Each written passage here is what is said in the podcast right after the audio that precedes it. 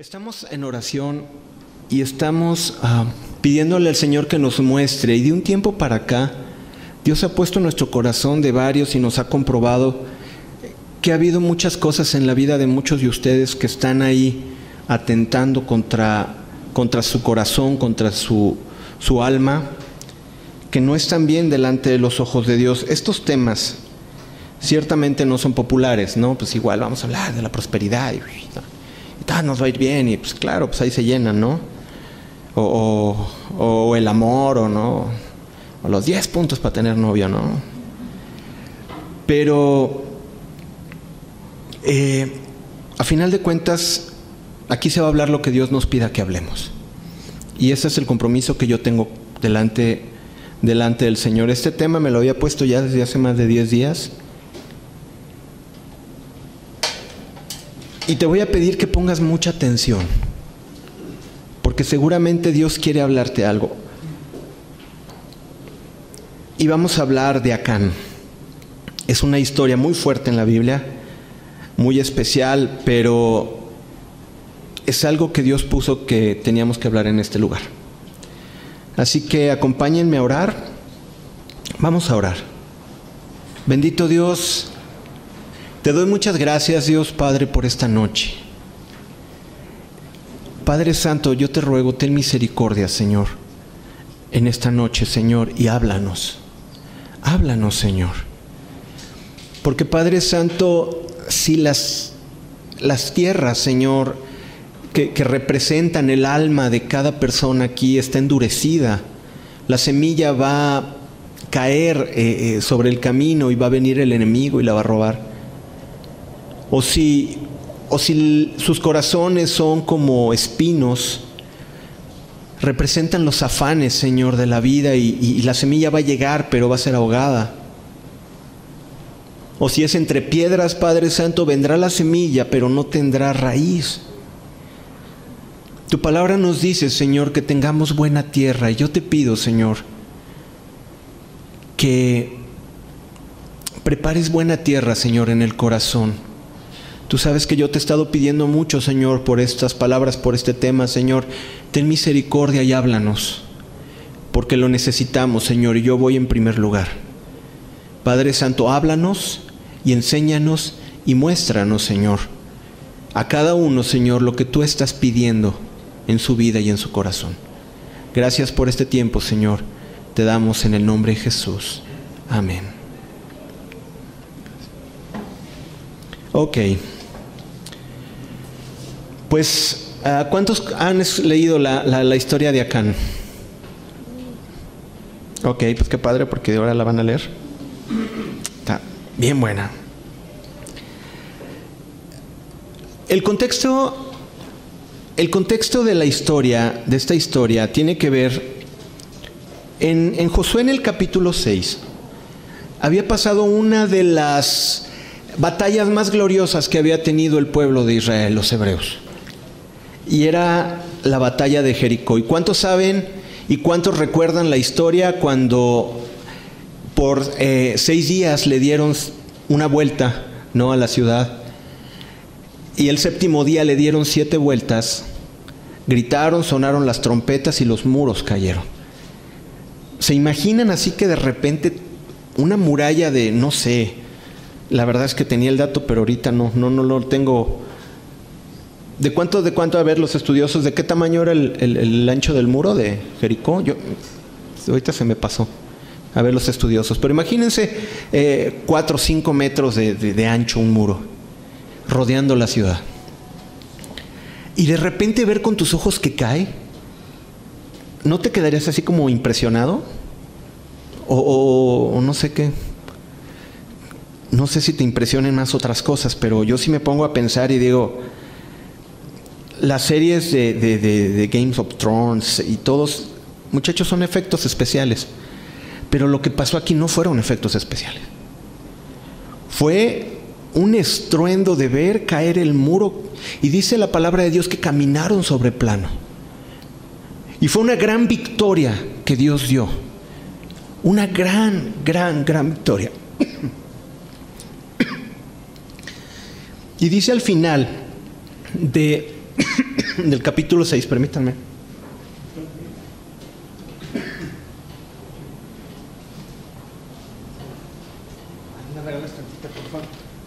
Es que no lo apunté ahí, pero ustedes acompáñenme en Josué 7, digo Josué 6, por favor.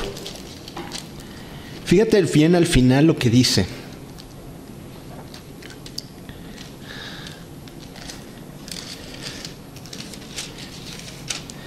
Ya ven por qué los escribimos ahí, porque nos tardamos un poquito más.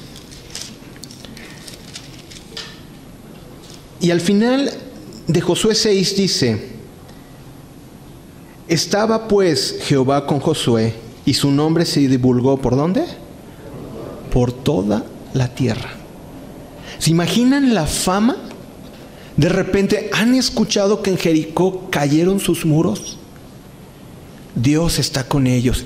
Y Josué era el general que dirigía eso. ¿Se imaginan? Gracias, Joyce. Y esos no fueron efectos especiales, muchachos. Es que... Ah, ¿Qué pasaría si ahorita viniera una persona, cayera muerta y de repente Dios la resucita? ¿Estarían todos como ustedes estuvieran, así, todos bien tranquilos? Ah, pues qué padre, ¿no? Bien por ti, pues vente, ¿no? Tómate ya una galletita. Yo creo que estuviéramos así como que uno no sabría ni qué decir, ¿no? Dios está acostumbrado a hacer esas cosas. El problema es que nosotros, nuestra fe, ha decaído mucho y nos ha sido robada nuestra fe. ¿Por qué? Por nuestros afanes y el pecado. Josué había, acababa de tener una de las más grandes victorias en toda la historia de Israel. Pero fíjate bien lo que pasa en el 7. Y vamos a comenzar en Josué 7.2. Después Josué envió hombres desde Jericó hasta Jai, que estaba junto a Bet Aben, hacia el oriente de Betel. Y les habló diciendo, subid, reconoced la tierra. Y ellos subieron y reconocieron la tierra. Y volviendo a Josué, le dijeron, ¿quién les dijo? Sus soldados. Sus soldados le dijeron a Josué, no suba todo el pueblo, sino suban dos mil o tres mil hombres. Tomarán a Jai, no fatigues a todo el pueblo yendo ahí, porque son pocos. Cuando hay una gran victoria en tu vida, es tan grande y tan bueno, pero a la vez puede ser tan malo, depende cómo tú la tomes. Cuando nosotros hemos tenido una gran victoria, a veces cuando viene un problema más pequeño, nos confiamos. Y fue lo que le pasó aquí a Josué. Habían obtenido una gran victoria, en el capítulo 6 nos las muestra, y de repente oye a sus soldados, no oye la voz de Dios. Oye la voz de sus soldados que dicen, ay, ¿para qué vas con tantos? Con dos mil o tres mil. Ya estaban muy envalentonados. Y decía, no, pues imagínate, si nosotros derribamos Jericó, ¿ellos lo habían hecho? No, lo había hecho Dios. Pero al capítulo que sigue, ellos ya habían tomado la victoria y decían, no, con dos mil o tres mil, a como venimos y el vuelo que llevamos, no, hombre, nos van a hacer los mandados los de ahí, ¿no? Una victoria en tu vida en la que no le das la gloria a Dios puede ser un peligro. Porque cuando tienes una gran victoria en tu vida, empiezas a confiar en ti mismo. Si no le das la gloria al Señor y si no le agradeces que ha sido por su obra, empiezas a adjudicarte tú la victoria. Porque dejamos de confiar en Dios y descuidamos nuestro temor del Señor. En 1 Corintios 10, 12 dice, así que el que piensa estar firme, ¿qué? Mire que no caiga. Nuestra dependencia de Dios tiene que ser en las necesidades grandes como en las necesidades pequeñas. Cuando sales de tu casa, oras al Señor y le dices, Señor, guárdame este día, que en mi trabajo las cosas salgan bien. O como siempre todo te sale igual, ni siquiera oras. En los pequeños detalles, en las pequeñas batallas, a veces es donde mostramos nuestra confianza al Señor, no solamente en las grandes. Las derrotas en la vida del cristiano son tan importantes como las victorias. Ay, ¿cómo está esto? ¿Por qué después de una gran victoria de salir de Egipto, a dónde los llevó el Señor? Al desierto. De una gran victoria y de un gran milagro y se abrió el mar, los lleva al desierto. ¿Para qué? Dice en Deuteronomio 8, para probar lo que había en su corazón. Y miren muchachos, nosotros hemos salido del mundo. Dios nos ha dado la victoria y ha hecho un milagro en tu vida y muchos salieron del alcoholismo y muchos salieron de la fornicación y muchos salieron de muchas cosas muy fuertes. Pero ahora ven una batalla pequeña y se relajan.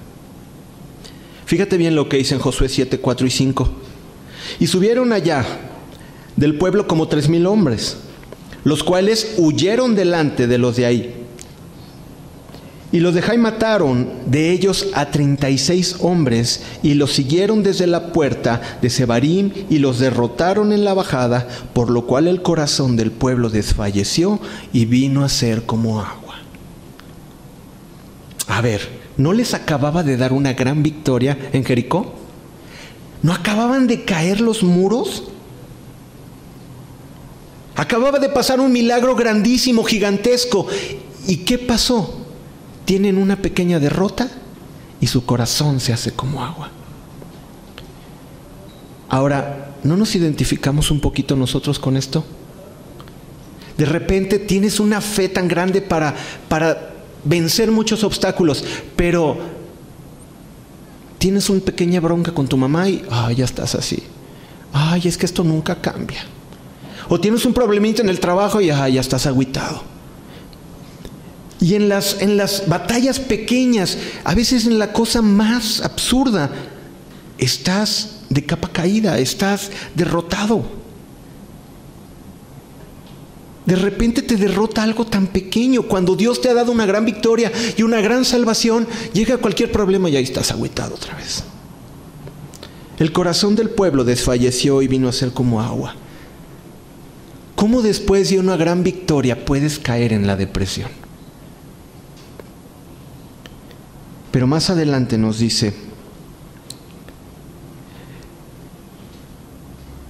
el pueblo Tomó desánimo porque Dios no le había dado la victoria contra un pueblo muy pequeño. Era la primera derrota que tenían los israelíes, los, hebreos en aquel momento. Y de repente sintieron que Dios se había apartado de ellos. Porque decían, si Dios nos dio la victoria, ¿cómo en un lugar tan pequeño tenemos la derrota? Entonces su corazón se agüitó. Y lo primero que pensaron, Dios ya no está con nosotros. Ya Dios nos abandonó. ¿Y cuántas veces dices en tu vida, Dios ya me abandonó, ya Dios no está conmigo? A veces por cosas tan pequeñas ya andas renegando. Nosotros somos iguales cuando tenemos una pequeña derrota, en lugar de ver la causa, nos desanimamos y empezamos a dudar y entrar en pánico. Satanás usa la derrota para traer división entre el cuerpo. Y somos derrotados y nos venimos para abajo. Y fíjate la reacción de Josué. Josué 7, 6 y 7. Entonces Josué rompió sus vestidos y se postró sobre su rostro delante del arca de Jehová. Al caer la tarde, él y los ancianos de Israel y echaron polvo sobre sus cabezas. Era una señal de luto para ellos. Y Josué dijo, ah, Señor Jehová, ¿por qué hiciste pasar a este pueblo el Jordán para entregarnos en manos de los amorreos? Para que nos destruyeran. Ojalá hubiéramos quedado del otro lado del Jordán. Dios acababa de darle una gran victoria en Jericó y escuchas al gran general hablar de esta manera. ¿Qué había pasado con Josué? Dios les había entregado una ciudad completa y un ranchito no lo pudieron destruir. Y vaya, está Josué rompiéndose sus vestiduras. Y tú tienes una pequeña derrota ya. Ah, pecador de mí. Señor, no tengo para la renta. Ay, no tengo otro vestido, te lo pones y otra vez lo vuelves a romper. Y no sé, y me voy a aventar, no sé. Quemas una tortilla en el comal porque dice que son cenizas y te las avientas haces algo, ¿no? Para sentir acá tú. Ahora el general, que no había conocido la derrota, ahora estaba postrado. El general que había obtenido una victoria en la cual su nombre había sido extendido por toda la tierra y conocido por toda la tierra, de repente estaba en el suelo postrado. Tú dices, ay, no, estuvo bien. Fue y se postró. No, se estaba quejando. Se estaba quejando y todavía dice, ojalá nos hubiéramos quedado del otro lado del Jordán. Y muchas veces dices en la vida, no, no, no, no, ojalá me hubiera quedado en el mundo, aquí está bien duro, aquí es bien difícil, aquí tienes que ser santo y tienes que dejar esto y tienes que dejar... No, lo que no has entendido es que no tienes que dejar las cosas, las dejas porque amas a Dios. Y esa es la gran, gran, gran diferencia. Pero como las cosas no le salieron, estabas como Josué. Ah, Señor, nos hubiéramos quedado mejor en el... Tú nos das una tierra, pero no, yo lo que quiero, allá estaba más tranquilo. Y fíjate bien lo que le dice Dios. 7.10 le dice, y Jehová dijo a Josué, levántate. Y fíjate bien lo que te dice el Señor hoy, levántate, levántate. Señor, ayuda. No, levántate tú. Tú toma fuerza y cree en la palabra del Señor. Bueno, pues que oren por mí. No, no, no, no que oren por ti. Levántate, cree y camina hacia el frente. Han orado por ti diez mil veces y no has cambiado. ¿Por qué? Porque sigues postrado. Lo que Dios te dice, levántate, deja de quejarte. ¿Por qué te postras así sobre tu rostro? Y fíjate bien lo, que le dice, Israel ha pecado y aún ha quebrantado mi pacto que yo les mandé. Y también han tomado del anatema aún y hasta aún, digo, hasta han hurtado, han mentido y aún lo han guardado entre sus enseres. Cuando Dios les entrega a Jericó, les dice, no vas a tomar nada, nada. Y todo lo que tomes sea anatema. Anatema es contaminación, desechado, impuro. Y le dice, no tomes nada. No tomes nada de lo que ya derrotaste. ¿Sí me entiendes? Tú ya venciste el alcoholismo, no tomes ya ese camino. Tú ya venciste la fornicación, ya aléjate de eso, no tomes nada. Dios te dice, ya lo dejaste, déjalo ya. Ya, ya, ya, déjalo. No lo toques. Ahora empieza a caminar y creer en mí. Pero Dios le dice, no, el pueblo han pecado porque han tomado lo que se les dijo que no tomaran. Fíjate bien, hay tiempo para todo, dice Eclesiastes 3, 3.1. Hay veces que tenemos que estar postrados, pero muchas veces no hemos tenido la victoria porque a veces es tiempo ya de caminar, es tiempo de levantarte. Te lo voy a poner así de esta manera. Quizás alguno, no quizás, alguno está batallando cómo ve a las mujeres. Y vas a orar y le dices, Señor, quítame esto, quítame esto, quítame esto. Y lo que Dios te está diciendo es, levántate. Y cuando veas a la chica, volteate para el otro lado. Es muy diferente a estar orando y orando y orando que te quite eso. Cuando Dios te está pidiendo que tú tomes una decisión, a eso se refiere que el dinero, la codicia, las cosas que me agradan, ¿no? Las cosas que sabes que no honran a Dios. No estoy diciendo las cosas que a mí me agrada estar con mis hijas, no estoy hablando de eso, ¿no? Me refiero a las cosas que tú sabes que es el anatema.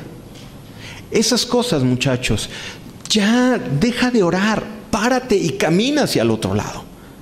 Y eso es a lo que Dios está hablando aquí. Dios nos enseña que hay situaciones donde no podemos pasarnos la vida lamentándonos, sino tenemos que actuar. Ahora vamos a Josué 7, de 12 al 13. Por esto, los hijos de Israel no podrán hacer frente a sus enemigos, sino que delante de sus enemigos volverán la espalda por cuanto han venido a ser anatema, contaminados, impuros. Ni estaré más con vosotros si no destruyereis el anatema de en medio de vosotros. ¿Quieres leerlo conmigo desde donde dice si no? Si no destruyeses el anatema de en medio de vosotros. Otra vez léelo, pero vamos, vamos a, a ver, asústenme. Si no destruyeres el anatema en medio de vosotros. ¿Cuántos años has vivido en derrota? ¿Cuántos años? Pero lo que Dios nos está diciendo y algo que Dios nos mostró a mí y a varios en este lugar es que hay pecado que se ha infiltrado en este lugar. No estoy hablando de que somos perfectos y nunca pecamos, no. Me refiero que hay gente que está practicando el pecado y practicando el pecado y practicando el pecado y viene aquí y levanta sus manos y sigue lo mismo y sigue lo mismo. Y decíamos, ¿por qué las cosas están tan extrañas? Porque lo platicamos, ¿no? De repente estaba todo así glorioso, lleno y, con un avivamiento y se veía así. Y de repente veías que todo empezaba a bajar. Y orábamos y yo oraba y le decía, Señor, ¿qué está pasando? ¿qué está sucediendo? Y el Señor me llevó a esto. Y me dijo, porque hay anatema en el campamento. Y están teniendo muchas derrotas. ¿Por qué? Porque hay pecado en medio del pueblo. Estas palabras no son populares, yo lo sé. Si tuvieras un dolor muy fuerte, ¿no te dejarías inyectar algo que te quitara el dolor lo más rápido posible? Ahora, ¿las inyecciones duelen? Pues esta es una inyección y duele. Puedes levantarte y correr, como muchos lo han hecho, pero dejémonos inyectar, porque Dios quiere. Dios quiere levantarnos. En el 13 dice, levántate, santifica al pueblo y di, santificaos para mañana, porque Jehová, el Dios de Israel, dice así, Anatema hay en medio de ti. Israel, no podrás hacer frente a tus enemigos hasta que hayas quitado el anatema de en medio de vosotros. Tenemos que hablar de estas cosas. Y tenemos que hablarlas muy claras, muy claritas. El cristianismo se ha hecho muy cómodo. El cristianismo se ha hecho muy conforme al gusto del cliente en nuestra vida, no estoy diciendo aquí en la iglesia, en los cristianos. Van a las iglesias a veces con 10 razones muy diferentes que buscar a Dios. Ay, que ya termine el servicio para irme con mis cuates, ¿no? Ay, ahora va a predicar este, ¿no? O sea, de repente dices, ay, no, no me voy a quedar. Yo he visto gente que cada vez que predica siempre se sale. ¿No? Ponte a pensar. Tú estás juzgando. ¿Qué palabra quieres escuchar? ¿Tú? ¿Quién eres tú para llegar a una predicación y decir, ay no, él no me gusta? ¿Tú? ¿O quieres un cómico? ¿Alguien que haga malabares? que te divierta. Podríamos poner, hay iglesias así. Luces, fuego, ¿no? Es que se siente bien padre. ¿Ya cambiaste tu vida? No, pero está bien padre. Y muchas iglesias recurren, recurren al show. ¿Para qué? Para que la gente venga y se llene. Pero si se ponen a leer en toda la Biblia, los profetas no eran populares. Los profetas hablaban y hablaban fuerte y decían, hay pecado en tu vida. Si ves Isaías, si ves Jeremías, si ves Ezequiel, son durísimos. Y los querían apedrear y los querían matar. ¿Por qué? Porque no son populares. Pero estas palabras no buscan ser populares. Es hacernos entender y enfrentarnos contra el Dios Santo al que servimos. Y no jugar con el pecado. en Josué 7:18, Dios le dice en, estos versículos anteriores, no nos vamos a, a detener, pero antes del 18 le dice cómo Dios iba a mostrar aquel que había pecado. Y es durísima esta palabra, esta historia. Josué 7, 18 al 21 dice, hizo acercar su casa por los varones y fue tomado Acán, hijo de Carmi, hijo de Sabdi, hijo de Sera de la tribu de Judá. Y entonces Josué dijo a Acán, hijo mío, da gloria, da gloria a Jehová, el Dios de Israel, y dale alabanza, y declárame ahora lo que has hecho, no me lo encubras. Y Acán respondió a Josué diciendo, verdaderamente yo he pecado contra, contra Jehová, el Dios de Israel, y así y así he hecho. Fíjate bien, y aquí es en este versículo donde nos vamos a detener. En el 21, pues vi entre los despojos un manto babilónico muy bueno, y 200 ciclos de plata, y un lingote de oro de peso de 50 ciclos, el cual codicié y tomé. Y he aquí que está escondido bajo tierra en medio de, de la tienda y el dinero debajo de ello. Dios tarde o temprano va a sacar a la luz el pecado. Hay dos maneras de exponerlo delante de Dios. Cuando tú vas, confiesas tu pecado, pides perdón, te limpia y Dios lo olvida. Pero dice que el que permanece en pecado, dice la palabra de Dios que el pecado te alcanzará. Y va a llegar el momento en que vas a ser balconeado. Y en ese momento va a ser muy vergonzoso. ¿Y para qué necesidad tenemos de llegar a ese punto?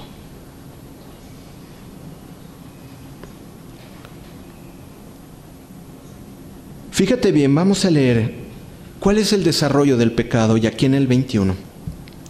Dice, pues vi entre los despojos. ¿Qué? Vi. Y número uno, en el desarrollo del pecado, primeramente lo que haces es observar, es mirar. ¿Qué fue lo que hizo David? En los días que los reyes salían a la guerra, David estaba paseando por el palacio, ¿no? Y vio. Ahora, no vas a ir así como caballo, ¿no? Porque no voy a ver a las chicas o no voy a ver eh, eh, a los muchachos, pues ya no sé, ¿no? Eh, no voy a tomar el dinero, no. Cuando tú estás en una tentación, déjame decirte una cosa, está ahí la tentación y claro que la ves por primera vez. Tú ves una muchacha que, digo, que están vestidas o ya no sabemos, pero están muy provocativas, ¿no? Tú la ves la bronca no es verla la primera vez. La bronca es la segunda. Cuando volteas y, pues otra vez, y ahí vas y volteas. Cuando tienes algo para tomar, para codiciar, ¿no? Y no, no, no puedo tomarlo. Pues la segunda dice, ah, pues nadie me va a ver. ¿No? Cuando estás solo con, con tu novia o con tu amiga ahí en la casa, ¿no? Y de repente está la situación, abren la puerta y te das cuenta que no hay nadie. La bronca no es darte cuenta que no hay nadie. La bronca es que te metes cuando tienes que salirte. Ah, no, hermano, es que no sabes lo espiritual que soy yo. Mm, hermano. Nos metimos y estuvimos orando. Ay, ajá. O si es la historia más vieja que yo he escuchado.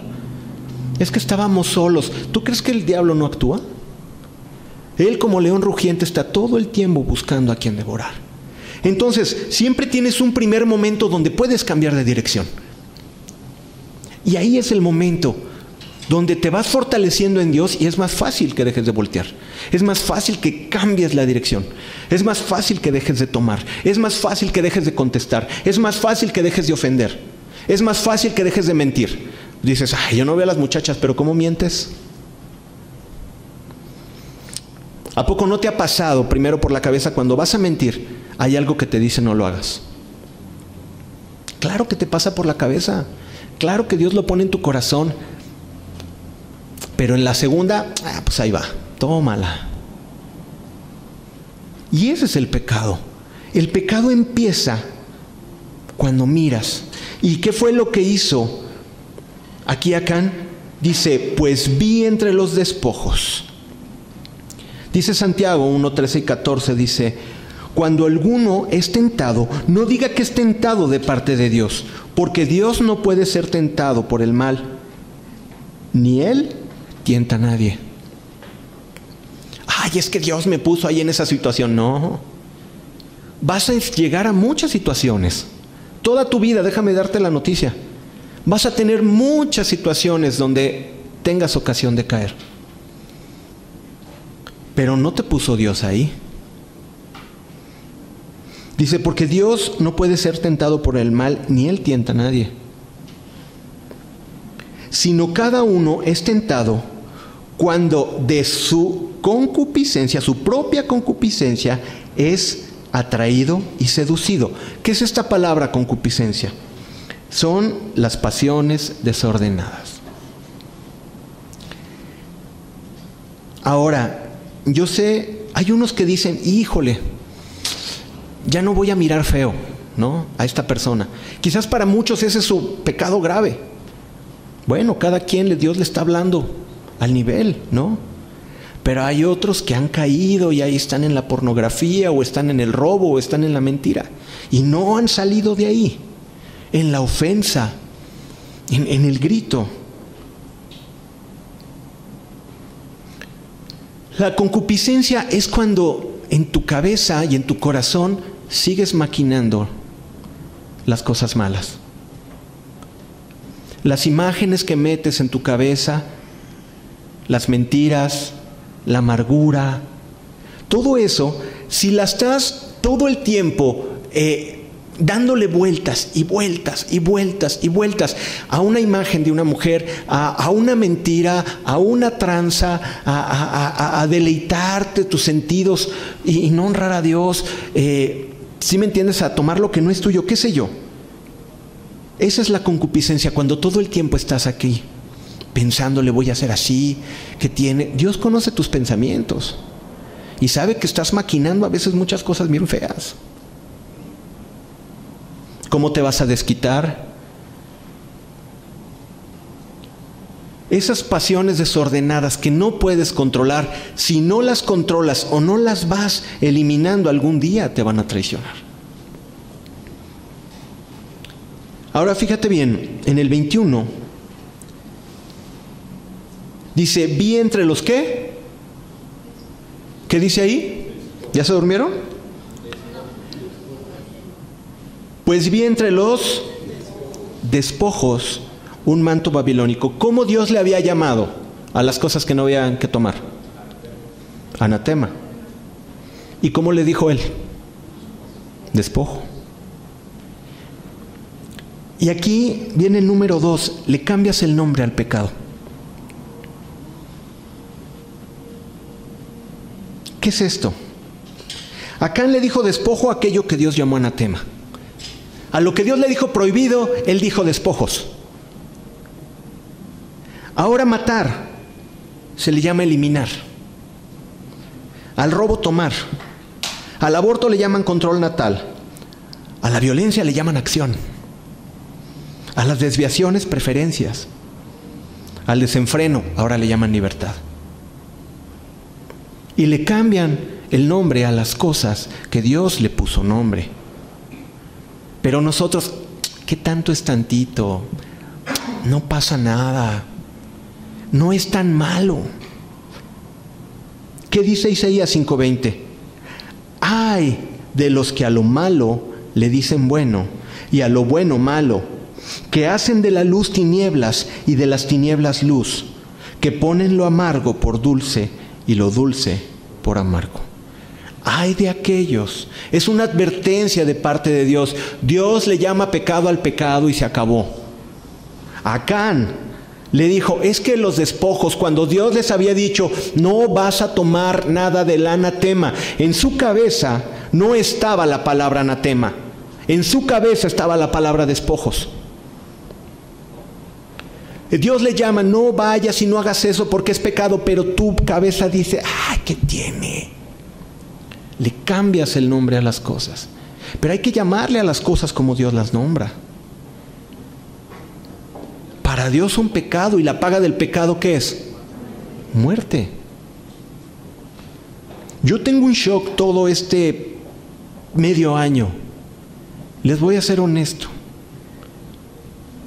Yo viví, esto ya lo conocía, pero de unos seis meses para acá, híjole, he visto lo duro y lo celoso y lo santo que es Dios. Y es tremendo. Cuando de repente escucho que dice Jesús, apartaos de mí, hacedores de maldad. Digo, ay Jesús, el Dios de amor, el que pintan tan bonito con una ovejita cargando. Sí, ese mismo les dice, apartaos de mí, hacedores de maldad, porque yo no los conozco. y de repente, pa, digo, Pedro, llega, llega Ananías y le dice, ¿sabes qué? ¿Por qué le has mentido al Espíritu Santo? Esos jóvenes te van a sacar y caen muertos. En la época de la gracia, sí, en la época de la gracia, cayeron muertos. Y dice que en ese momento vino gran temor para la iglesia. No esperemos que venga algo muy fuerte para nuestras vidas para que tengamos temor de Dios. Y a algunos de ustedes les ha pasado cosas fuertes y difíciles y aún así no han querido dejar las cosas. Hay de aquellos que a lo bueno le dicen malo y a lo malo le dicen bueno. Dice en Josué 21, digo 7:21 otra vez, pues vi entre los despojos un manto babilónico y fíjate la expresión que dice acá. Pues vi entre los despojos un manto babilónico muy bueno. ¿Se fijan que él sabía, o sea, no, no nadaba su cabeza en la codicia? Para decir, ¿ya vieron ese manto? debe de valer una lana.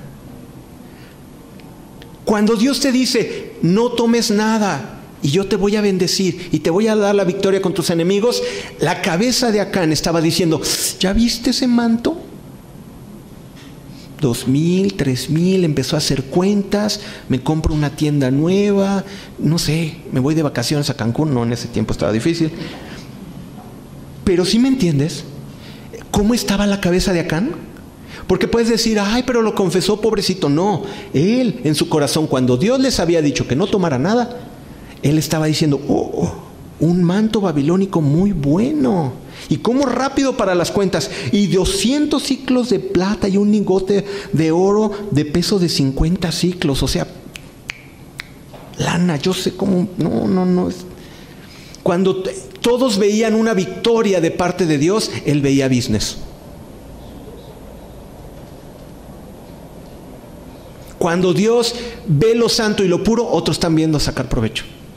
Eso fue lo que enojó a Dios. Ahora, la pregunta es, cuando vienes, ¿para qué vienes? ¿Para entrar a la santidad de Dios o para sacar provecho? Y esa es la pregunta. No, Padre, te alabo, Señor, y, ay, hermana, Señor, apártamela, Señor, y te bendigo, Señor. Ah, pues si no esta, también aquella. O sea, no, tu cabeza no está en la santidad de Dios. Tu cabeza está en tus propios intereses. Y eso es lo duro. Y yo decía, a veces, ¿qué le pasa a este grupo? ¿No? Y Dios me empezó a mostrar esto y, y dije, Señor, pregúntale a mi esposa, me lo pensé para decirlo. Pero dije, Señor, a obedecer. Y es que sí es cierto. El shock, se los dije, fue a principios de año que decía, Señor, ¿de veras nada más vienen a buscar novia? Entonces, ¿para qué vengo? ¿Para qué les predicas? Si van a ser a final de cuentas, vengo yo, eh, no quiero la victoria, yo quiero el manto babilónico, ya estoy pensando en las cuentas, ya estoy pensando en... Y Dios me mostró esto y me dijo, no, cuando Dios da una orden y te da una gran victoria y quiere que camines en santidad, tú estás buscando tu propio beneficio y tu propio business. Pero Dios pide tu corazón. Dios quiere tu corazón y cuando tenga tu corazón, ¿sabes qué? Te va a dar todo lo demás. pero el problema es que no le has querido dar el corazón. Sino, ¿tú crees que si hubieran, si no hubiera tomado esto, Dios les hubiera dado la victoria? Murieron 35 hombres porque él estaba pensando en business. ¿No es egoísta? Cuando Dios te da todo para ser bendecido y levantado y fortalecido, ¿en qué estás pensando? ¿Qué te trajo aquí hoy? Pero Dios está llamando tu atención a Él. Él es la razón de esta celebración. Él es la razón de hablar la palabra. Yo no quiero hablar ni de chistes y no quiero hablar de... No, no, no, no, no quiero hablar de historias y de anécdotas y... No, no, venimos a hablar la palabra de Dios y la palabra de Dios nos está diciendo, pues vi entre los despojos un manto babilónico muy bueno y de 200 ciclos de plata y un lingote de oro de peso de 50 ciclos, lo cual que codicié. Y el número 3 codicias. Codicias. Primero miras, después le dices, le cambias el nombre, pues ¿qué tiene? Y al rato empiezas a maquinar. Y la codicia es esa mentalidad, esa, esa, esa capacidad que tienes de conseguir lo que quieres. Y esa es la codicia. Y quieres esto, y quieres el otro, y quieres aquello, y, y quieres, quieres. Donde el centro del universo eres tú donde lo único que importa es satisfacerte a ti mismo. Y esa es la codicia.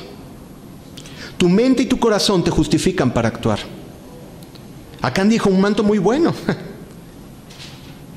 Él ya estaba pensando qué iba a hacer con ese botín.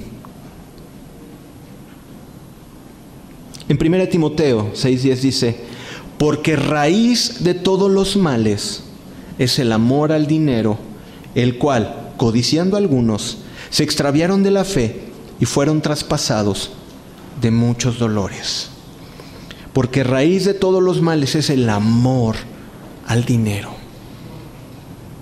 El cual codiciando algunos que se extraviaron de la fe y fueron traspasados de muchos dolores. El número cuatro, que dice 7.21 de Josué, Dice, y 200 ciclos de plata y un lingote de oro de 50 pesos, el cual codicié y qué? Y tomé. Y ahí es cuando viene la acción.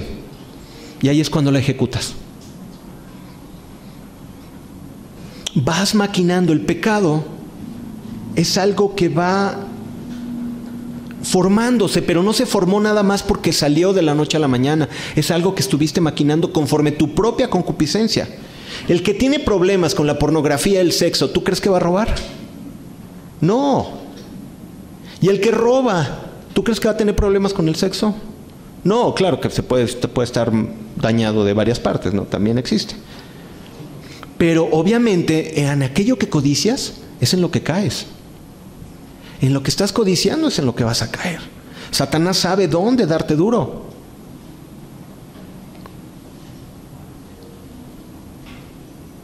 Y lo tomé. Y he aquí que está qué? Escondido. ¿Sabes qué pasa cuando Adán y Eva pecaron? ¿Qué pasó? Se escondieron. Cuando tú cometes un pecado, te escondes, escondes. ¿Y cómo salió? Imagínate, ¿cómo salió Acán después de que, hey, familia, porque la familia se dio cuenta porque estaba enterrada abajo de la tienda. ¿Tú crees que la excavación fue así como una palita así de... Y así nadie dice, no, la familia lo sabía.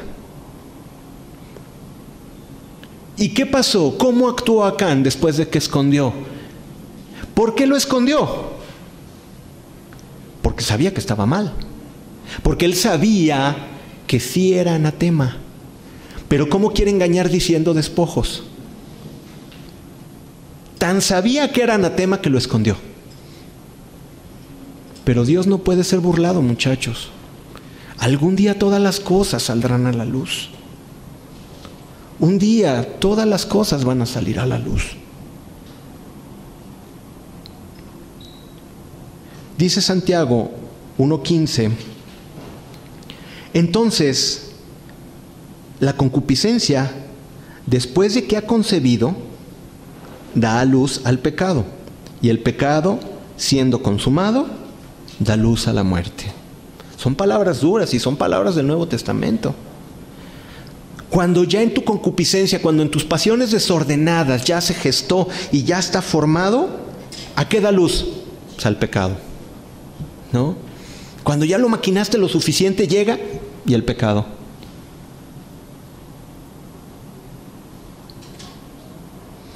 Y el pecado siendo consumado da a luz la muerte. Ahora, ¿será la muerte física en todos los casos? ¿Sabes cuántas personas han pecado y ya no han vuelto a la iglesia? ¿Por qué? Porque el pecado da luz a la muerte. Y no tiene que ser solamente física, a veces espiritual.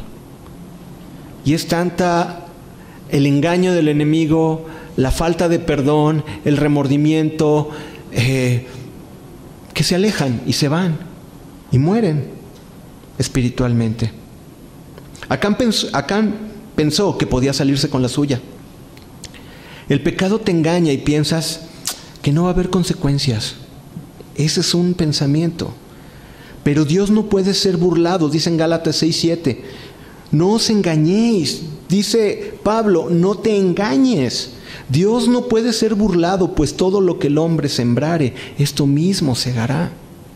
Y algún día vas a venir y va a ser exhibido tu pecado o vas a caminar toda tu vida en derrota porque no puedes hacerle frente a tus enemigos, porque el pecado está en medio de la tienda enterrado.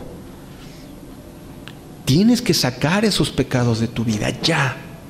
Tenemos que sacarlos de este lugar. Ya. ¿Por qué? Porque me di cuenta que en este grupo ha empezado a haber muchas derrotas y derrotas y derrotas. ¿Por qué? Porque no quisieron quitar. Ahora, no me vayan a decir, ah, ya no vino la hermana, seguramente está en pecado, la cochina pecadora. No, quizás tuvo que salir de viaje por el trabajo, no empiezas a armar conjeturas. Pero me refiero a que ha habido muchas derrotas en los corazones de los, de los muchachos. Y los veíamos y decimos, ¿qué le pasó a este? No, pues es que, ¿qué le pasó a este? No, es que tiene esta bronca. Y, y te vas enterando de cosas y dices, pues es que dejaron entrar el pecado. Y enterraron el, el anatema en medio de su tienda y no lo quisieron sacar. No han dejado sacar su pecado. Ahí lo llevan, ahí lo llevan y ahí lo llevan. ¿Y saben una cosa? Por lo menos de nuestra parte no lo vamos a permitir. Por eso hablamos estas cosas. Arrepiéntete. Si tú tienes un pecado, yo no sé si hay grandes o chicos. Yo no sé si tomaste un manto babilónico y los 200 ciclos y bla, bla, bla. No, quizás nada más agarraste una moneda, pero esa moneda, déjame decirte, también es anatema. Quizás tienes un pecado recurrente que siempre le mientes al jefe. Siempre le mientes al jefe. O para conseguir una, una comisión mejor, haces tu tranza. Anatema. O quizás llegas tarde y ya no sé si existe eso, ¿no? Pero checan por ti, ¿no? O sea, hay tantas cosas que tenemos que corregir. Tenemos que ser testimonio de ser hijos de la luz. Tenemos que ser testimonios de Cristo. En números 32, 23 dice, mas si no lo haces así, he aquí que habréis pecado ante Jehová y sabed que vuestro pecado os alcanzará. Algún día, si no obras bien ese pecado, te va a alcanzar. Y yo conozco muchas historias de amigos que dijeron, no va a pasar nada, no va a pasar nada. Venían aquí, levantaban sus manos, pero de repente te dabas cuenta que tenían pasados y, costumbres muy malas. Y unos los golpearon, otros embarazaron a la chica, ya no vienen. Es la historia de toda la vida. ¿Cuántos sabemos aquí? ¿30? Dios quiera que esos 30 se santifiquen delante de Dios y caminen en rectitud. Yo estuve orando para que vinieran los que tenían que escuchar esta palabra. ¿Por qué? Porque sean los pecadores, no lo sé. Quizás es algo así que tienes. Pues eso, algo así, ya quítalo. Más fácil. O quizás es así. Con mayor razón, ya quítalo. Porque quizás Dios nos está haciendo caer en derrota. Y sabes una cosa, el pecado no solamente te afecta a ti, sino afecta a todos los demás. Porque todo el pueblo de Israel fue el que perdió. Murieron otros por el pecado de Acán. Y Acán después de esconderlo salió y... No, no, gloria a Dios, hermano, aleluya, ¿cómo estás? Muy bien, una bendición, brother, mi vida. hasta te hablan bien padre, ¿no? Hermano, déjame decir, no, bien bendecido, vieras que estuve leyendo la Biblia.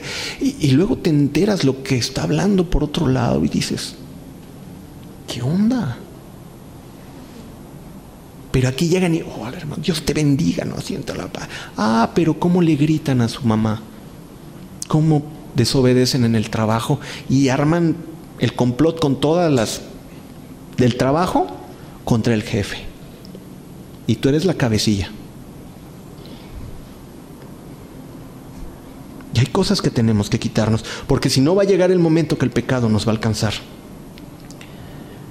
Vamos del 7 en el 7 del 22 al 24 y vamos a concluir.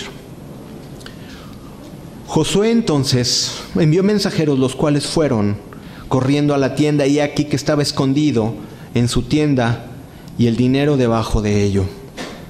Y tomándolo de en medio de la tienda lo trajeron a Josué y a todos los hijos de Israel y lo pusieron delante de Jehová, enfrente de todo el pueblo.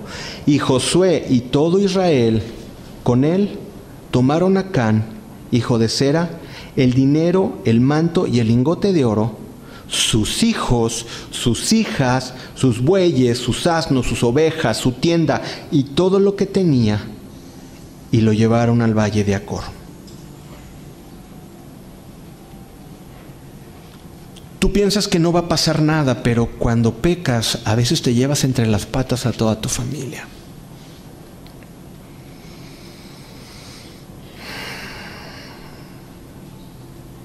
Y fíjate bien lo que dice el 25. Y lo dijo Josué, ¿por qué nos has turbado? Túrbete Jehová en este día. Y todos los israelitas los apedrearon y los quemaron después de apedrearlos.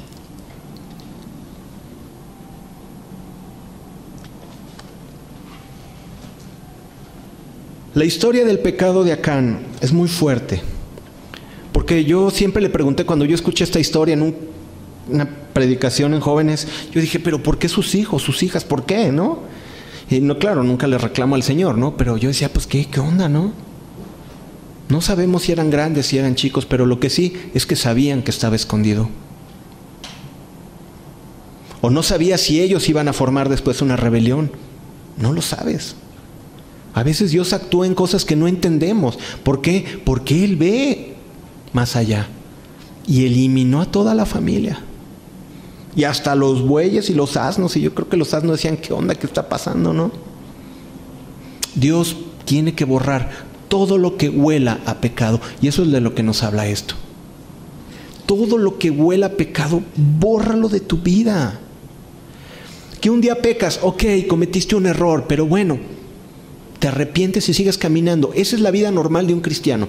Cometemos un error, cometemos un pecado, seguimos adelante, pero ya no lo volvemos a hacer.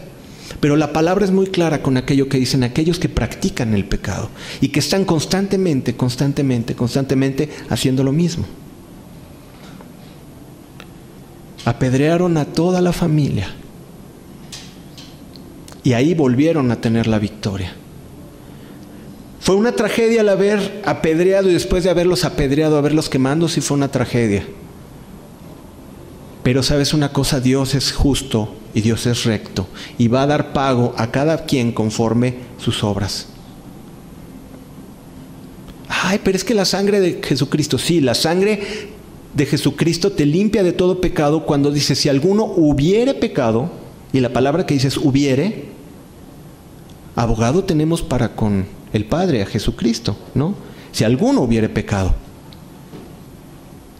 Pero cuando uno peca deliberadamente, ¿no? Dice la palabra de Dios en hebreo que no le queda más que una gran expectación de juicio. Una horrible, ¿verdad? Dice, una horrible expectación de juicio. Estas palabras, muchachos, yo lo sé, les veo en sus caras, no son populares. Quizás se iban con una sonrisa, ¿no? Y, ay, estuvo bien padre la reunión. Yo estoy seguro que no lo van a decir hoy. Pero déjame decirte una cosa, a veces Dios tiene que actuar de esta manera. Yo creo que después de que los, habían, los hubieron apedreado a toda la, a la familia y los, los quemaron, les aseguro que el pueblo se ha de haber quedado bastante serio, así como están ustedes. Así se ha de haber quedado el pueblo después de la apedreada y la quemada. Yo creo que no hicieron fiesta. Imagínate apedrear a los hijos, a las hijas. Hoy no es día de fiesta, hoy es día de reflexión, muchachos. Pero tenemos que hacerlo. Y en este lugar no lo vamos a callar. Y no quiero decir que así va a ser todas las noches, ¿no? Acá está tu nombre otra vez. Diego. Diego se me olvida, ya llegarás a mi edad, todo se olvida. No es todo el tiempo así, pero hoy tocó. Y tenemos que hablarlo fuerte. Y tenemos que hablarlos. ¿Por qué? Porque si no le metes la inyección que duele, no te vas a sanar. Síguete tomando. Ay, ¿qué tienes? Pues que siento que acá como un cáncer de, no sé, yo no soy de eso. un cáncer que ya invadió todo el brazo. ah, tómate una aspirina. ¿Te va a sanar la aspirina? No, hay que echarte radiación o no sé qué. Los que son médicos, bueno, me disculparán los métodos, ¿no? Pero piensa en un cáncer que no lo vas a... Ay, tómate un mejoral. No. Y muchos están tomando, ay señora, mi vida es un desastre, pero voy a la iglesia y me tomo un mejoral y ya, ya cumplí. No, te estás tomando un mejoral para tu problema. Y ya no te arrodilles, levántate y empieza a caminar hacia el otro lado del pecado. Ya. Y cuando eso empiece a pasar, aquí vamos a ver muchas victorias. Vamos a ver gente bendecida, sanada, prosperada, ¿por qué no? Casada. ¿Por qué no? Pero muchas cosas no pasan. ¿Por qué? Porque seguimos jugando con el pecado seguimos jugando con el pecado. Fíjate bien lo que dice Proverbios 28:13 y con esto terminamos. Dice, el que encubre sus pecados no prosperará, mas el que los confiesa y se aparta alcanzará misericordia. La chismosa, por favor, ya no ande, con chismes. Y tus amigas se van a quedar diciendo, oye, pero qué onda, ¿por qué no platicas? Ya supiste que no, mira, ya ni me platiques, tengo cosas que hacer, vete de ahí. Ya la chismosa, ya no andes de chismosa, ya, ya, ya, ya, ya. Cuando le vas a poner el enter a ese triple W que te lleva a la página pornográfica, ponle a pagar y vete de ahí y corre. Cuando ves a la muchacha que está medio vestida. Bueno, la vas a ver la primera vez, pero ya después te volteas para el otro lado y ya la dejas de ver. Cuando vas a decir esa mentira, date la media vuelta y no la digas. O di la verdad. Pero ya no quiero, y yo sé que el Señor primeramente ya no quiere más derrotas en este grupo. Sucumbir ante nuestros enemigos porque hemos permitido el pecado.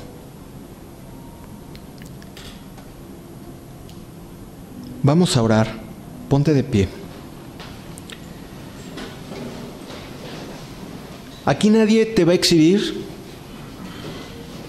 Solamente el Señor habló muy fuerte a tu corazón.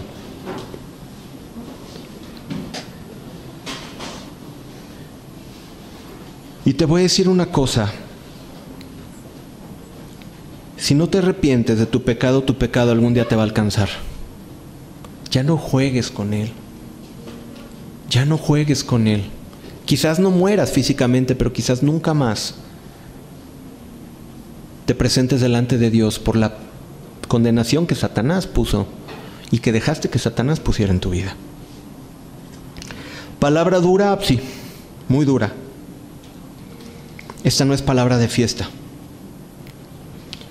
Pero Dios, desde el principio hasta el final, va a hablar acerca de la santidad. ¿Por qué? Porque sin santidad nadie va a poder ver a Dios. Nadie. Nadie. No habla de perfectos. Habla de aquellos que procuran en su corazón amarle y hacer las cosas correctas.